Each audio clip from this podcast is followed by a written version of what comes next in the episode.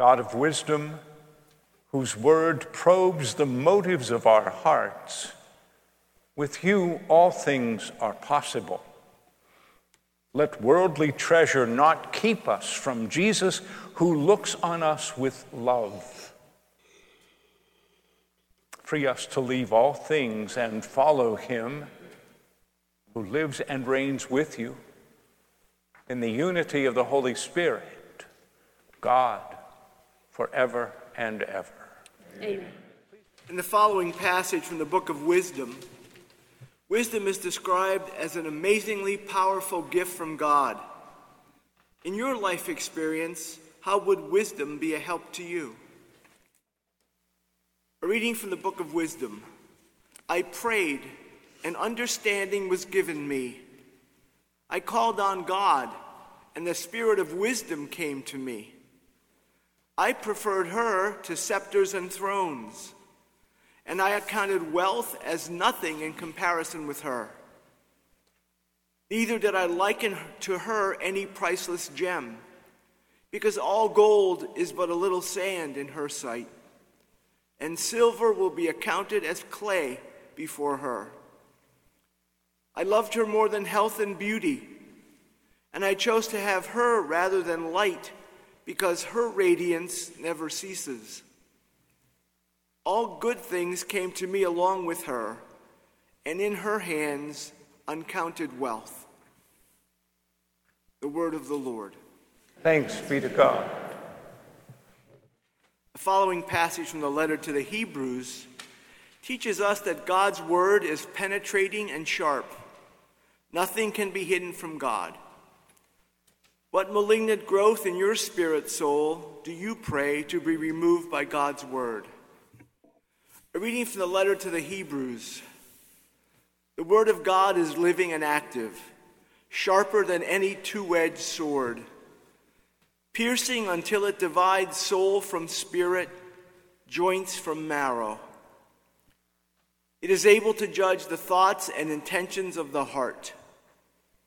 And before God, no creature is hidden, but all are naked and laid bare to the eyes of the one to whom we must render an account. The word of the Lord. Thanks be to God. The Lord be with you.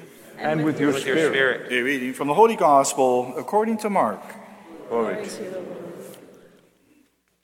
As Jesus was setting out on a journey, a man ran up and knelt before him and asked, Good teacher, what must I do to inherit eternal life? Jesus said to him, Why do you call me good? No one is good but God alone. You know the commandments you shall not murder, you shall not commit adultery, you shall not steal, you shall not bear false witness. You shall not defraud. Honor your mother and father. He said to Jesus, Teacher, I have kept all these since my youth. Jesus, looking at him, loved him and said, You lack one thing.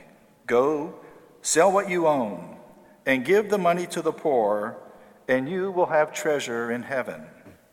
Then come, follow me.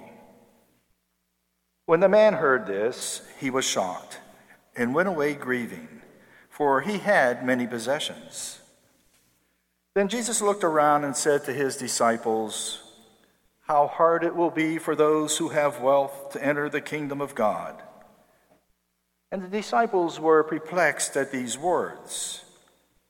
But Jesus said to them again, Children, how hard it is to enter the kingdom of God. It is easier for a camel to go through the eye of a needle than for someone who is rich to enter the kingdom of God. They were greatly astounded and said to one another, Then who can be saved? Jesus looked at them and said, For humans it is impossible, but not for God. For God, for God all things are possible. Peter began to say to him, Look, we have left everything and followed you. Jesus said, Truly I tell you, There is no one who has left house, or brothers, or sisters, or mother, or father, or children, or fields, for my sake and for the sake of the good news, who will not receive a hundredfold now in this age houses, brothers, sisters, mothers, children, and fields, but with some persecutions, and in the age to come, eternal life the gospel of the Lord. Praise, Praise to you, Lord, Lord Jesus Christ. Teacher, what must I do to inherit everlasting life?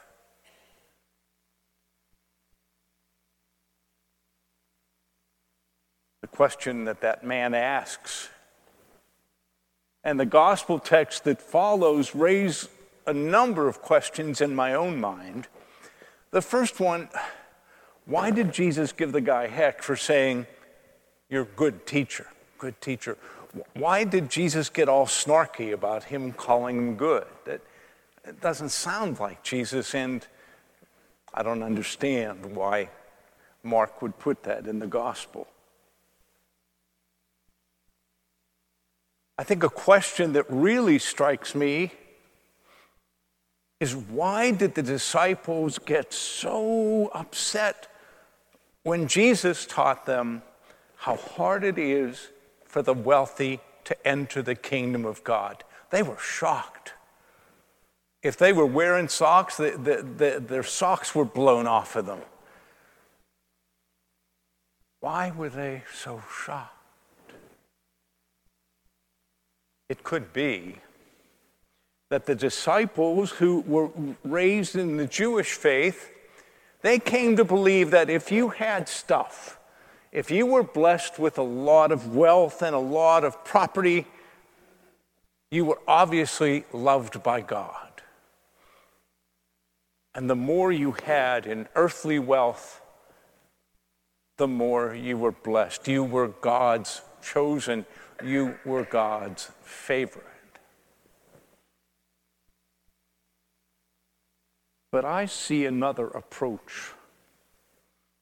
I see another approach to that whole idea of wealth and the kingdom of God. And get ready for this. The approach I see comes from Tevye in Fiddler on the Roof. Most of us know the story of Tevye. He's a He's a poor guy, a Jewish guy in a Russian village, and he works really, really hard. He's a, he delivers milk, and there's a real funny incident with his horse who throws a shoe. It just, and, and he works really, really hard, and he's, he's not a wealthy man at all. Tevye has a relationship with God. He, God bless you. Okay. Tevye's relationship with God is so real. He talks to God all the time. Do you remember? He's always having this dialogue with God, especially when he's dealing with some of the difficulties of being a poor man in Anatevka, the village. In one of the most beautiful songs, I think, in, in any musical, Tevye speaks of a dream he has the dream of being a rich man. If I were a rich man. And he speaks of all the wondrous things that would be his if he were wealthy. Do you remember? Tevye says, the most important men in town would come and fawn over me. They would ask me to advise them like a Solomon wise. If you please, Reb Tevye, pardon me, Reb Tevye, posing problems that would cross a rabbi's eyes. Yada da dum, yada da dum. And it won't make one bit of difference if I answer right or wrong. When you're rich, they think you really know. If I were rich, I'd have the time that I lack to sit in the synagogue and pray, and maybe have a seat by the eastern wall. And I'd discuss the holy books with the learned men seven hours every day. That would be the sweetest thing of all. For Tevye, the best part of being rich is that he wouldn't have to work long, long hours. He would have time to, to pray. He would have time to study the holy books. He would have time to, to work and talk with the scholars. He would have time to grow his relationship with God.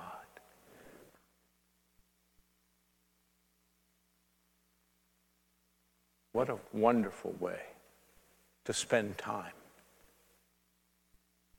What a wonderful way when we're gifted with so many gifts, when we don't have to work as hard as Tevye worked, to use the time to pray, to get to know God.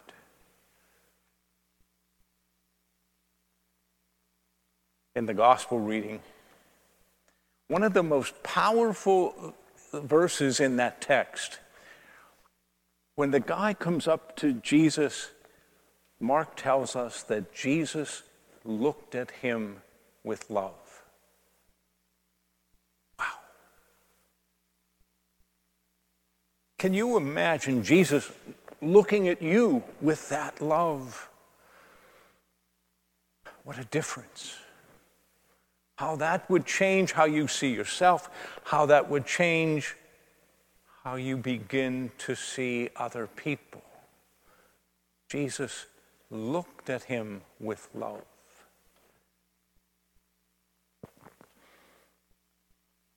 At the end of our text today, Peter, God bless Peter, stands up and says, Hey, wait a minute, Jesus. You know, we gave up everything. We gave up our, our families, our brothers, our sisters. Uh, we gave up our, our big RVs. We gave up everything to follow you. What's going to happen to us? Do we not be able to enter the kingdom? And Jesus says, "What, whoever among you, whomever among you gives up everything for the kingdom will receive a hundredfold a hundredfold. A hundredfold. What's the hundredfold of brothers and sisters? What's the hundredfold of family and friends? What's the hundredfold of being welcome and having a place to stay, of being fed? The hundredfold, the members of the community the members of the church were the hundredfold for the disciples, and they are the hundredfold for us.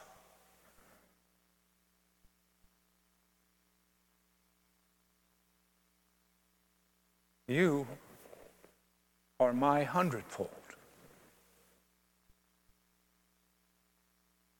That's a scary thought, huh, Sandy? you are my hundredfold.